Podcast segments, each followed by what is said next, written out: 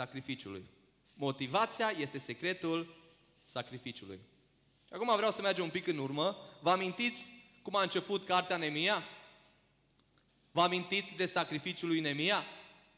Nemia a fost gata să renunțe și să sacrifice cel, probabil, unul dintre cele mai căutate locuri de muncă. Lucra lângă cel mai puternic împărat din vremea respectivă, împăratul Artaxese. Cel mai puternic imperiu, imperiul babilonean. Și Nemia a fost gata să renunțe la slujba pe care el o avea și să meargă să fie un zidar în Ierusalim. Și s-a dus de în capitala sus, sau o mie și ceva de kilometri, până la Ierusalim, a fost gata să sacrifice. De ce? Fiindcă a fost cum? Puternic? Motivat. Vă amintiți de dorința aia ce s-a născut în inima lui încă din capitolul 1, când pur și simplu a plâns multe zile, s-a rugat și a cerut lui Dumnezeu să-l ajute ca să poată să ajungă la Ierusalim, să-și îndeplinească obiectivul și scopul care Dumnezeu l-a pus în inima lui. Apoi vă amintiți de poporul Israel. Nemia ajunge la Ierusalim, adună pe toți evrei de acolo care erau acolo și toți care erau în jurul Ierusalimului, le prezintă planul pe care Dumnezeu l-a pus pe inimă și toți, de la mic până la mare, pun mâna pe mistrie, pun mâna pe lopată, pun mâna pe roabă și toți apucă de muncă. Fii femei, bărbați, indiferent de uh, uh, domeniul în care munceau ei sau pregătirea pe care o aveau, găsim acolo că toată lumea sacrificau. De ce? Fiindcă erau cum? Puternic motivați să reconstruiască zidurile Ierusalimului.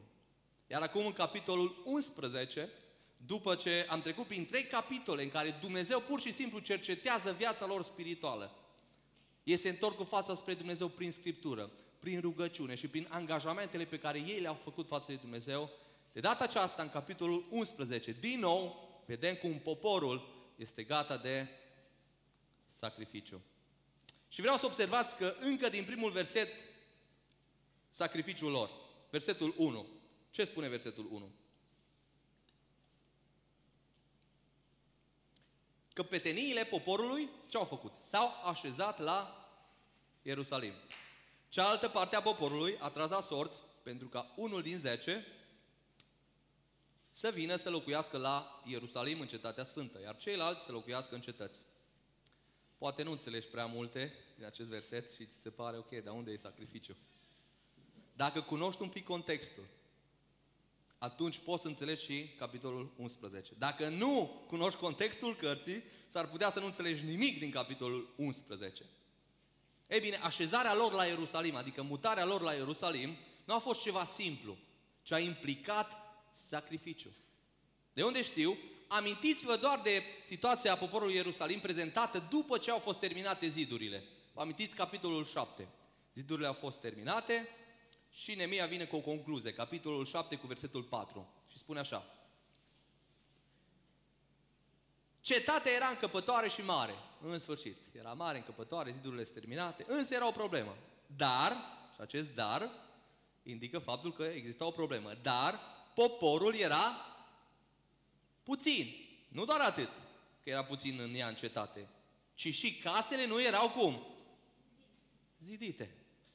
Gândiți-vă la contextul în care se afla Ierusalimul. Un oraș foarte întins și pustiu, cu puțini locuitori. Probabil cam cum arată Arcosurul, ca să înțelegem noi. Câte un bloc aici, un bloc dincolo. Câți v-ar place să stați într-un oraș de genul ăsta? Pustiu și gol, unde nu vezi viață, unde nu există magazine, nu?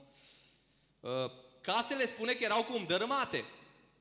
Adică erau arse, erau dărăpânate, erau vai de capul lor. Asta înseamnă că era multă mizerie. Din cauza faptului că erau dărâmate, era mult moloz, era mult praf, era multă mizerie.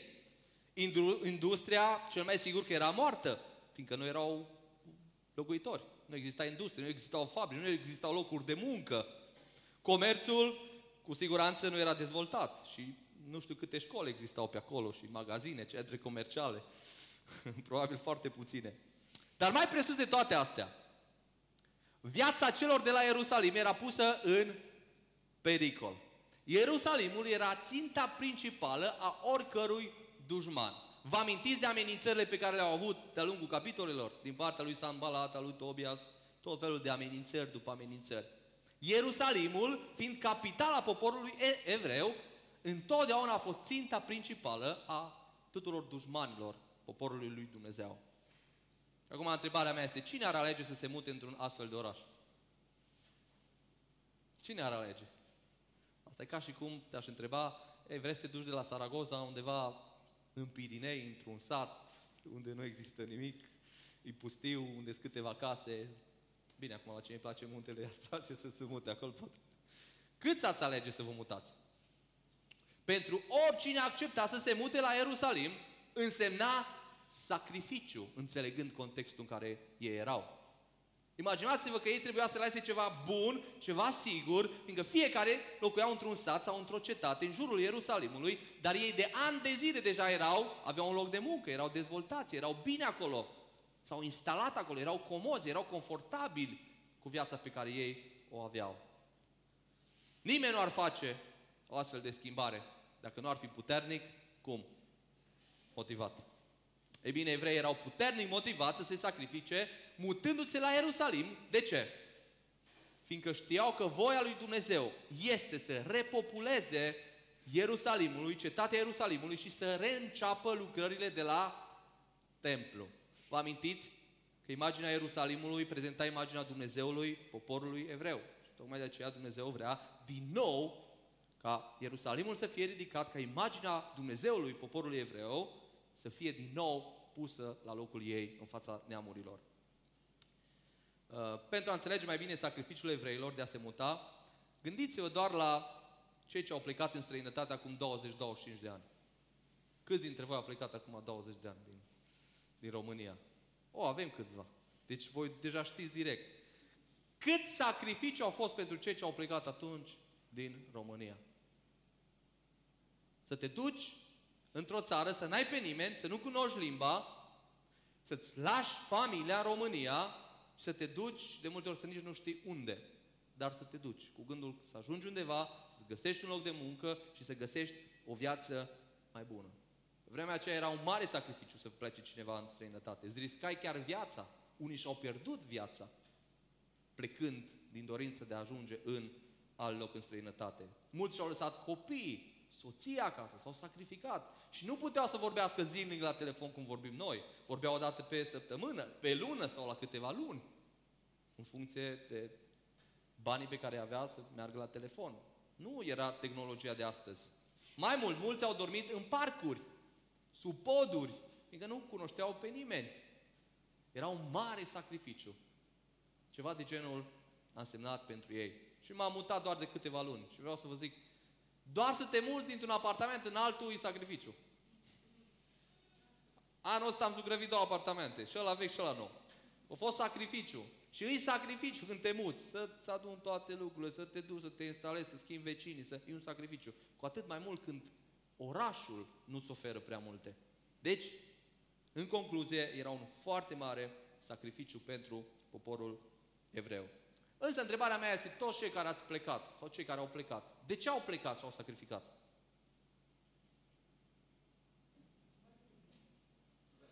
Fiindcă au fost puternic motivați. Care a fost motivul lor? Mă, să ajung și eu undeva, să pot să câștig niște bani și să, dacă pot să ofer un viitor mai bun copiilor mei, familiei mele. Și au fost gata să sacrifice. Motivați fiind de lucrul ăsta, au fost gata să sacrifice orice. Motivația este secretul sacrificiului. Motivația este motorul ce ridică pe unii la 4 sau la 5 dimineața din pat. Pe alții nu îi ridică la 11. Motivația este motorul ce determină pe unii să facă 10-15 ani de studii superioare. După ce au terminat liceul, au început și au făcut încă vreo 15 ani de studii superioare. De ce? Fiindcă au fost puternic motivați să facă ceva în viață, să ajungă undeva. Dar ce este motivația? Motivația este, definit, este definită drept totalitatea motivelor. Conștiente sau nu. Că se poate să nici nu știi că e vorba de o motivație. Care determină pe cineva să efectueze o acțiune. acțiunea asta, indiferent că e vorba de sacrificiu sau lucru ce nu implică neapărat sacrificiu. Devii gata de sacrificiu când devii puternic, motivat de cel puțin trei lucruri descoperite în acest pasaj. De aceea, notează trei motivații ce duc la sacrificiu. Trei motivații ce duc la sacrificiu. În primul rând, devii gata de sacrificiu când devii puternic motivat de chemarea ta. Devii gata de sacrificiu când devii puternic motivat de chemarea pe care Dumnezeu ți-a dat-o, de chemarea ta. Priviți primul verset și observați că primii care au fost gata de sacrificiu au fost cei motivați de chemarea lor. Cei ce își cunoșteau, își prețuiau chemarea pe care Dumnezeu le-a dat-o. Cum începe versetul 1? Căpeteniile poporului s-au așezat la Ierusalim. Cine să știa? Cei care erau chemați să fie liderii poporului. Preoții, leviții și toți ceilalți care făceau tot felul de lucrări la templu. Liderii și slujitorii templului au fost primii ce au sacrificat, fiind puternic motivați de chemarea lor. Între ei nici nu a fost discuția cine se mută. Ei, cine merge la Ierusalim? Și faptul că erau lideri, era de la sine înțeles că ei trebuie să fie primii ce sunt obligați să se mute la Ierusalim. Obligați fiind de ce? De poziția lor, de chemarea lor, de responsabilitatea lor, erau oarecum obligați, responsabilizați ca ei să fie primii. Deci nici nu a fost în discuție cine se mută la Ierusalim. Aici vreau să fac o paranteză. Faptul că ai o poziție, ai autoritate, Dumnezeu ți-a dat în biserică, fie că ești lider de grup mic, fie că ești lider de departament, faptul că ai poziția aceasta ar trebui să fie motivul și ar trebui să te motiveze la a sacrifica primul. Cine ar trebui să fie în fruntea poporului întotdeauna când se face ceva? Liderii, nu? Așa este normal. Întotdeauna, primii care trebuie să se sacrifice, primii care trebuie să fie atunci când e nevoie de ceva, îs liderii. Liderii trebuie să fie primii. Totuși, dacă ar fi să ne uităm în pasajul nostru, nu era suficient dacă s-ar fi mutat doar liderii. Fiindcă cetatea era mare și erau puțini locuitori. De aceea priviți și observați ce se întâmplă în versetul 1. Spune că cealaltă parte a poporului a tras la sorți. De ce? Pentru ca unul din zece să vină să locuiască la Ierusalim, în cetatea sfântă. Iar ceilalți să locuiască în cetăți. Cu alte cuvinte, 10% din toți cei ce erau în afara Ierusalimului erau obligați, prin tragere la sorți, ca și ei să se mute la Ierusalim. Acum, tragerea la sorți în Vechiul Testament era una din metodele pe care ei le foloseau pentru a primi răspuns din partea lui Dumnezeu. Atunci când aveau două opțiuni și nu știau ce să aleagă, ei trăgeau la sorți. Și vedem în mult mai multe pasaje în care uh, poporul evreu trăgea la sorți. Bineînțeles că metoda asta în Noul Testament o vedem foarte puțin, de fapt doar o singură dată, când s-a tras la sorți, fiindcă noi avem Cuvântul lui Dumnezeu, avem Duhul Sfânt care ne va călăuzi atunci când va fi nevoie să luăm decizii. Însă ei asta au făcut.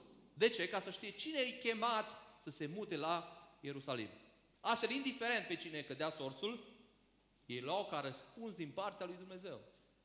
Ei ziceau, mă, pe tine a căzut sorțul sau pe mine a căzut sorțul, trebuie să mă mut la Ierusalim.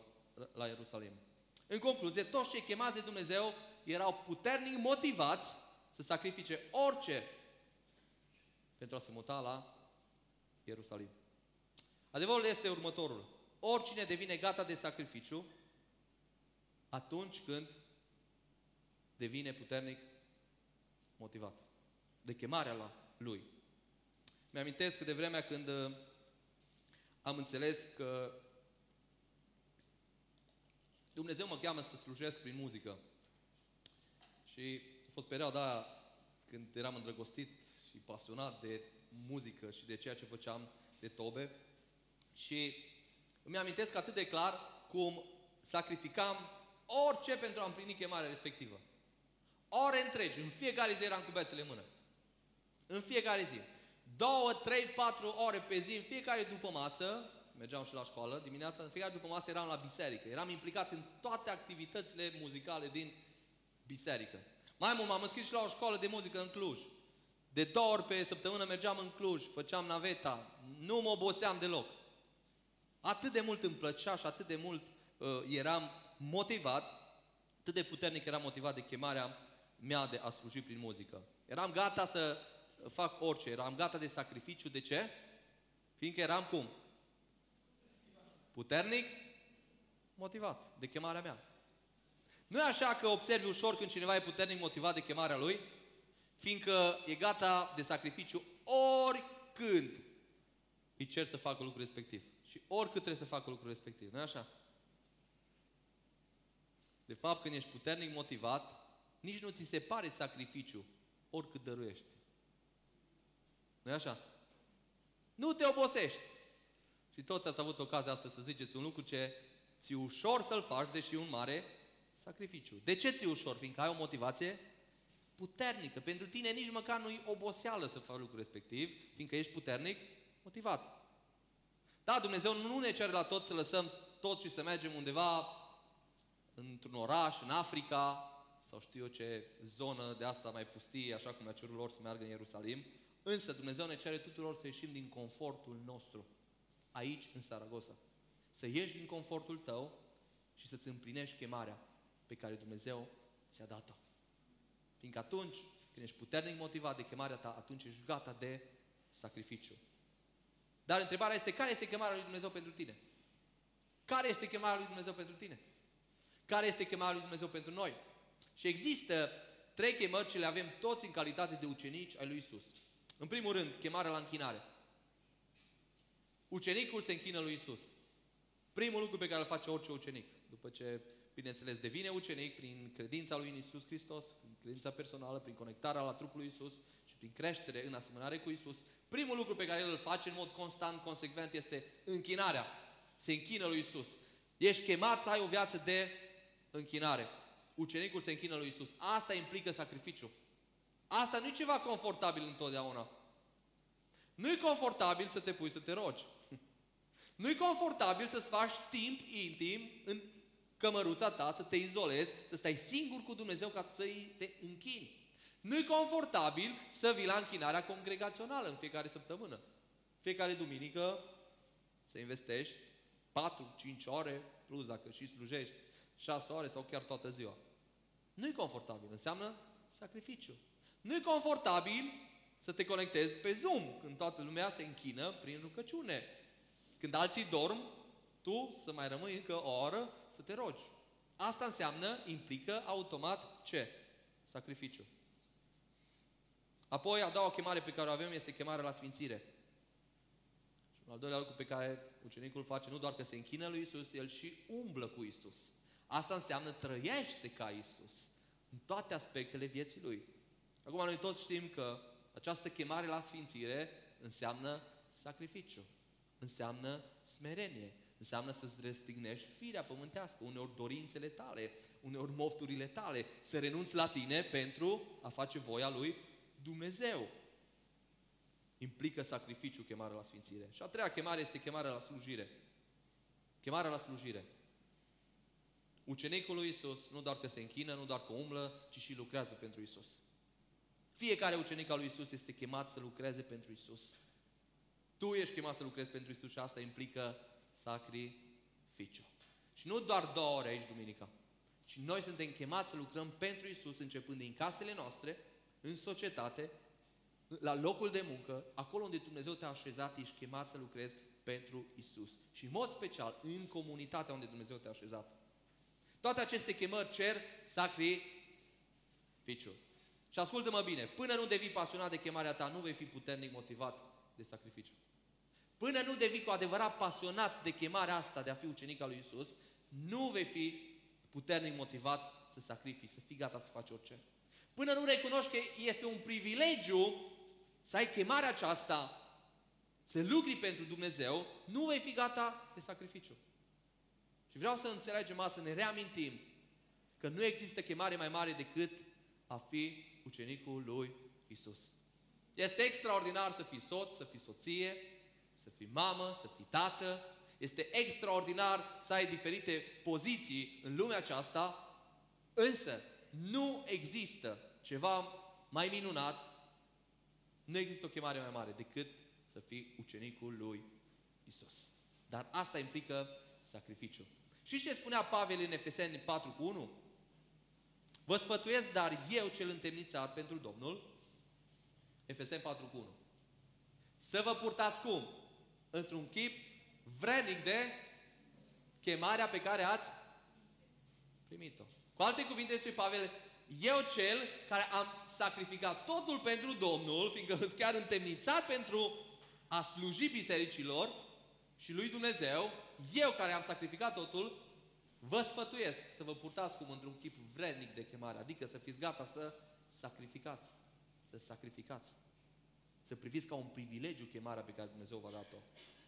Devii gata de sacrificiu când devii puternic motivat de chemarea ta. Dar nu doar de chemarea ta, ci și de nevoia comunității. Ceea ce te motivează să slujești. De aceea reține al doilea lucru. Devii gata de sacrificiu când devii puternic motivat de nevoia comunității. De nevoia comunității. Mă uimește să văd că unii din evrei, deși nu erau parte din uh, slujitorii de la templu sau din lideri, și nici măcar n-au căzut la sorțul acela care s-a tras, totuși ei decis să se mute la Ierusalim, fiindcă sunt motivați de nevoia care a apărut în comunitate. Priviți la versetul 2 ce spune. Poporul a binecuvântat pe toți, pe cine pe toți? Cei ce au primit, cum? De bună voie să locuiască la Ierusalim. Ăștia nu erau lideri, pe ăștia nu au căzut sorțul, adică nu erau obligați și responsabilizați prin sorțul care s-o tras, ci ei de bună voie, fiindcă au văzut că este nevoie să fie repopulat Ierusalimul, au spus, hei, noi hotărâm să ne mutăm, să ne sacrificăm, să ne ducem și noi la Ierusalim. Atunci când cineva iubește comunitatea, bisericii, și apar anumite nevoi, automat, fără a fi obligat de cineva, se sacrifică, fiindcă e motivat de nevoia pe care o vede. Atunci când cineva iubește cu adevărat, este gata să sacrifice. Gândiți-vă la o mamă. Pentru copilul ei.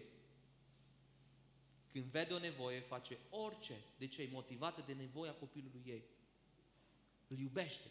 Așa este și cu biserica. Atunci când tu iubești comunitatea unde Dumnezeu te-a așezat și vezi o nevoie, faci orice să acoperi, să împlinești nevoia respectivă.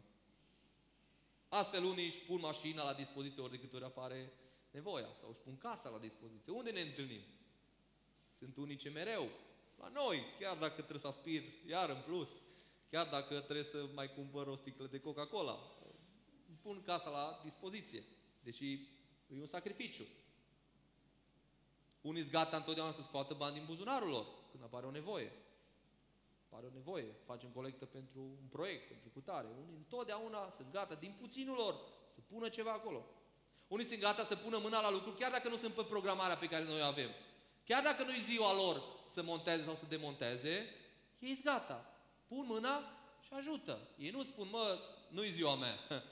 Azi mă bucur că eu sunt liber.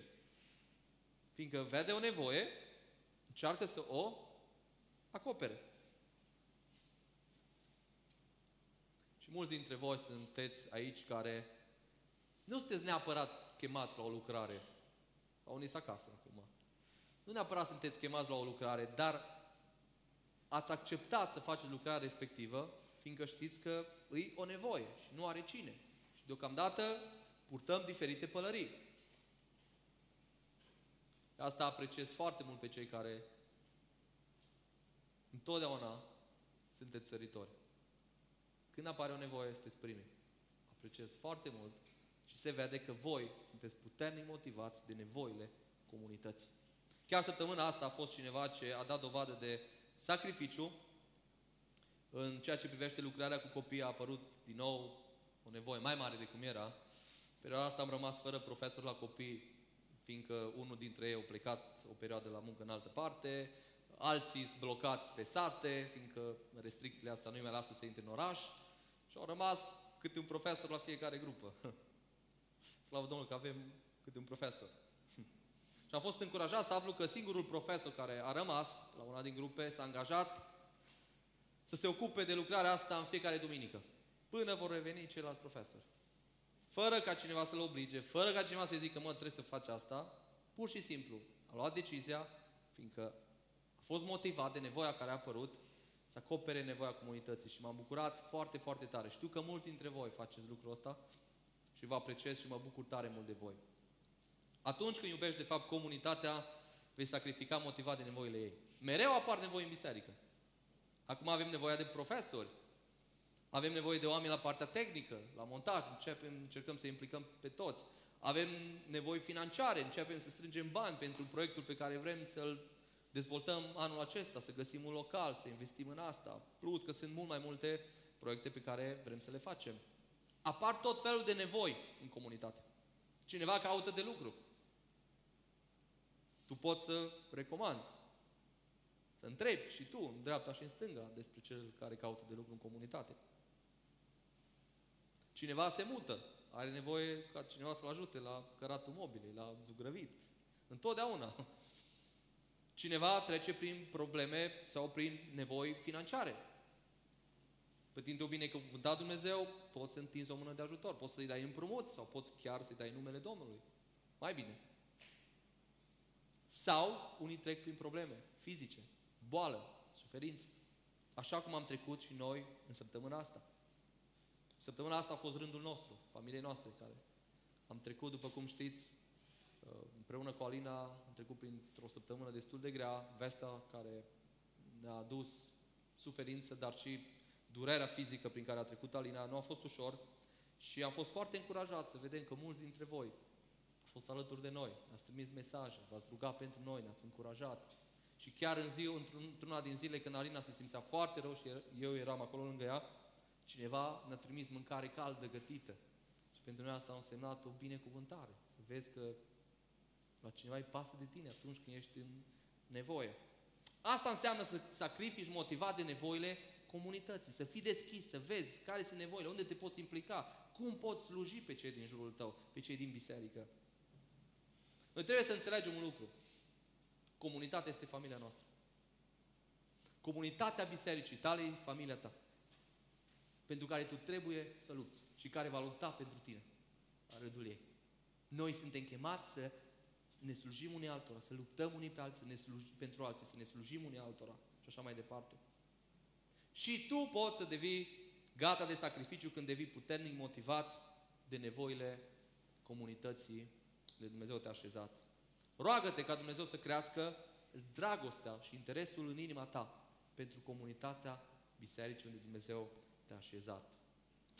Poate faci parte din cei ce sacrifică mult pentru biserica asta sau pentru biserica unde ești și te întrebi dacă merită sacrificiul tău. Fiindcă nimeni nu observă. Nimeni nu te apreciază, nimeni nu te vede, mai ales dacă faci o lucrare în ascuns. Parcă nimănui nu-i pasă ceea ce faci tu. Dă voie să zic că e cineva care contabilizează fiecare sacrificiu făcut de noi. De unde știu? Din Scriptură, chiar din pasajul nostru. Observați cum din versetul 3 până la finalul capitolului și ce găsim? O listă de nume, în mod detaliat, cu nume, a celor ce s-au sacrificat să se mute la Ierusalim. Fiți atenți ce spune versetul 3. Iată căpetenile ținutului care s-au așezat la Ierusalim. Și apoi urmează o listă lungă. În cetatea lui Iuda fiecare s-a așezat în moșia lui, în cetatea lui Israel, preoții și leviții, slujitorii templului și fiii robilor lui Solomon. Mă încântă cum Dumnezeu contabilizează și înregistrează tot. Și poate te-ai întrebat de multe ori, ce cu pasajele astea? Mai ales acum în Nemia. Am, am dat peste o grămadă de pasaje cu nume și nume și nume că te obosesc. Ei bine, unul din motivele astea e ca noi să înțelegem că Dumnezeu e foarte atent. Dumnezeu contabilizează tot. Și dacă noi uităm, Dumnezeu nu uită. Niciodată. Și asta ne conduce la al treilea secret al sacrificiului. Al treilea secret al sacrificiului. Reține. Devii gata de sacrificiu când devii puternic motivat de contabilitatea Domnului. Imaginează cât de încurajator a fost pentru cei din poporul evreu ce au sacrificat mult, când au văzut că sacrificiul lor este contabilizat de Nemia. Și Nemia a început să scrie. Cu tare, cu tare, cu tare a decis, cu tare s-a mutat, cu tare a făcut sacrificiul respectiv. Însă gândiți-vă ce încurajați au fost ei când au văzut că nu doar Nemia un om, ci Dumnezeu a contabilizat totul. Și noi citim astăzi din Scriptură, după mii de ani, numele celor ce au sacrificat și s-au mutat la Ierusalim. Nu e așa că devii motivat să sacrifici atunci când conștientizezi că Dumnezeu contabilizează tot? Și vreau să observați, și o să trec fugitiv peste versetele următoare, cât de exact contabilizează Dumnezeu tot. Priviți la versetul 4. La Ierusalim s-au așezat unii din fiul lui Iuda și din fiul lui Beniamin. Din fiul lui Iuda, Ataia, fiul lui Ozia, fiul lui Zaharia, fiul lui Amaria, fiul lui Șefatia, fiul lui Mahalaleel, din fiul lui Pereț și Maaseia, fiul lui Baruc, fiul lui Colhoze, fiul lui Hazaia, fiul lui Adaia, fiul lui Ioiarib, fiul lui Zaharia, fiul lui Shiloni, toți fiii lui Pereț care s-au așezat la Ierusalim au fost 468 de oameni viteji. Știți cum scrie? Exact, 468. Și cu num, numărul exact, nu rotunjește.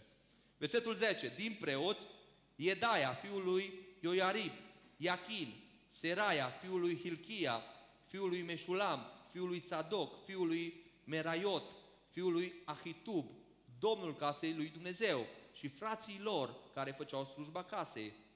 Priviți din nou, 822. Număr exact, tot calculat, persoane, a cui, cine, cod personal, număr, serie, buletin, tot scrie aici. Versetul 18. Toți leviții din cetatea sfântă erau 284. Era un număr clar. Și ușierii, apropo, asimilarea. Acub, Talmon și frații lor, păzitorii porților, asimilarea. 172. Toți înregistrați. Observați cum a, a rămas înregistrat cu exactitate fiecare persoană. Fiecare număr de persoane care au sacrificat. De categorie, de fiecare categorie. Lui Dumnezeu nu a scăpat nimic. Nimic. Dumnezeu vede tot ce faci și înregistrează fiecare sacrificiu. Vede tot. Proverbe 15 cu 3 spune, ochii Domnului sunt în orice loc. Ei văd pe cei răi, dar și pe cei buni. Versetul ăsta poate să sperie pe cei care fac răul, dar pe noi ne bucură că Dumnezeu vede tot ceea ce face. Dumnezeu înregistrează tot. Dumnezeu nu doar înregistrează, ci și răsplătește orice sacrificiu. De unde știu? Din Scriptură. Matei 10 cu 42. Ce spune? Oricine va da de băut, ce? Numai, deci doar atât, un pahar de apă rece. Unul dintre acești micuți, în numele unui ucenic, adevărat vă spun că nu-și va pierde răsplata. Cu alte cuvinte, va fi răsplătit pentru un pahar de apă rece. Și avem o sumedenie de versete ce vorbesc de răsplătirea lui Dumnezeu. Și chiar Apocalipsa 22, ultimul capitol, se încheie, versetul 12 spune așa. Promisiunea lui Isus. Iată eu vin curând și răsplata mea este cu mine. ce cu, Dumne- cu Isus? Când vine Isus, cu ce vine? Cu răsplata. De ce? Ca să dau fiecăruia după fapta lui. Te încurajez să continui să sacrifici, motivat fiind de faptul că Dumnezeu contabilizează tot ce El răsplătește. Continuă să sacrifici. Continuă să sacrifici. Dumnezeu contabilizează fiecare minut pe care tu îl investești în pregătirea ta pentru a sluji poporului Dumnezeu. Fiecare rugăciune pe care tu o înalți, fiecare zi de post pe care tu o aduci înaintea lui Dumnezeu, fiecare milostenie pe care tu o faci în ascuns și nimeni nu știe. De altfel, Iisus spunea la un moment dat, faceți milostenie și rugați-vă și postiți în ascuns. Fiindcă cel ce vede în ascuns va răsplăti cum, spune acolo? În ascuns. El îți va răsplăti fiecare sacrificiu. De aceea, continuă să te rogi, continuă să slujești, continuă să dăruiești, chiar și atunci când nimeni nu vede, să știi și să nu uiți niciodată, Dumnezeu vede totul. Dumnezeu vede totul. Și pentru tine ce este cel mai important? Să vadă omul sau să vadă Domnul? Să te aprecieze omul sau să te aprecieze Domnul? Nu e așa că cel mai important pentru fiecare dintre noi este să aprecieze Dumnezeu, să vadă Dumnezeu. De aceea fi credincios în lucrurile mici, fie că e vorba de slujire publică, de sacrificii publice pe care le văd, sunt vizibile. Fie că e vorba de sacrificii în privat, în viața ta privată, pe care nu le vede nimeni și probabil nimeni nu le va vedea niciodată. Dumnezeu le vede. Dumnezeu le scrie. Dumnezeu le înregistrează. Fiecare dintre ele. Astăzi am învățat că devii gata de sacrificiu când devii puternic motivat. De ce? De chemarea ta, de nevoile comunității și de contabilitatea lui Dumnezeu. Asta îți dă o motivație puternică să poți să sacrifici orice pentru Dumnezeu. Uitam zilele acestea la unul dintre cei mai renumiți motivaționali vorbitori, Daniel Habif, mulți dintre voi l-ați văzut, vorbitor de limbă spaniolă, uh, și am fost uimit să văd că pe canalul lui de YouTube îs peste 200 de milioane de vizualizări. De altfel, știți că cele mai vizualizate videouri îs cele motivaționale în vremea aceasta? Oamenii au nevoie să fie motivați. Oamenii și-au pierdut entuziasmul, și-au pierdut forța, mulți dintre ei forța de a mai trăi, de a mai face ceva și au nevoie ca cineva să îi încurajeze. La oameni le lipsește motivația. Totuși, deși avem cei mai buni motivațional, probabil din istorie, că îi putem vedea, avem la noi în casă pe ecran, totuși parcă trăim vremea când tot mai puțini sunt motivați să sacrifice. Tot mai puțin sunt motivați să facă ceva pentru Dumnezeu. Dacă este nevoie de ceva astăzi, pentru a sacrifica, e nevoie să devenim din nou puternic motivați să facem. Fiindcă dacă nu vom fi motivați, dacă tu nu vei fi motivat din interior, dacă tu nu vei avea motive suficiente să faci ceva, degeaba îți va cere păstorul, degeaba îți va cere liderul, sau degeaba îți va cere soțul și soția, fiindcă tu nu vei fi suficient de motivat să sacrifici, să dăruiești, să slujești. Dă voie să te întrebi, tu ești motivat să sacrifici sau îți lipsește motivația? Ești suficient de motivat să sacrifici orice când vine vorba de responsabilitățile tale de ucenic, de chemarea ta de ucenic, de chemarea ta de a, a te închina, de a umbla și de a lucra pentru Isus, ești suficient de motivat, poate ți-ai pierdut cheful de orice. Poate pur și simplu nu mai ai chef dimineața să te ridici din pat. Poate nu mai vezi niciun motiv. Ți greu. Poate nu mai ai motiv să mergi la muncă. Poate nu mai ai chef de slujire. Poate ești obosit. Dar vreau să-ți amintesc că Iisus la un moment dat a zis, veniți la mine toți cei obosiți și împovărați. Și eu vă voi da o dignă. Tu ai nevoie de o dignă a lui Iisus. El poate să-ți dea suficientă putere, să-ți învioreze sufletul, să-ți dea suficientă motivare să poți să mergi înainte, să-ți îndeplinești responsabilitățile vieții, dar să poți să și slujești, să sacrifici pentru împărăția lui Dumnezeu. Te chem azi să ceri Domnului să-ți reaprindă focul interior și să fii motivat să sacrifici.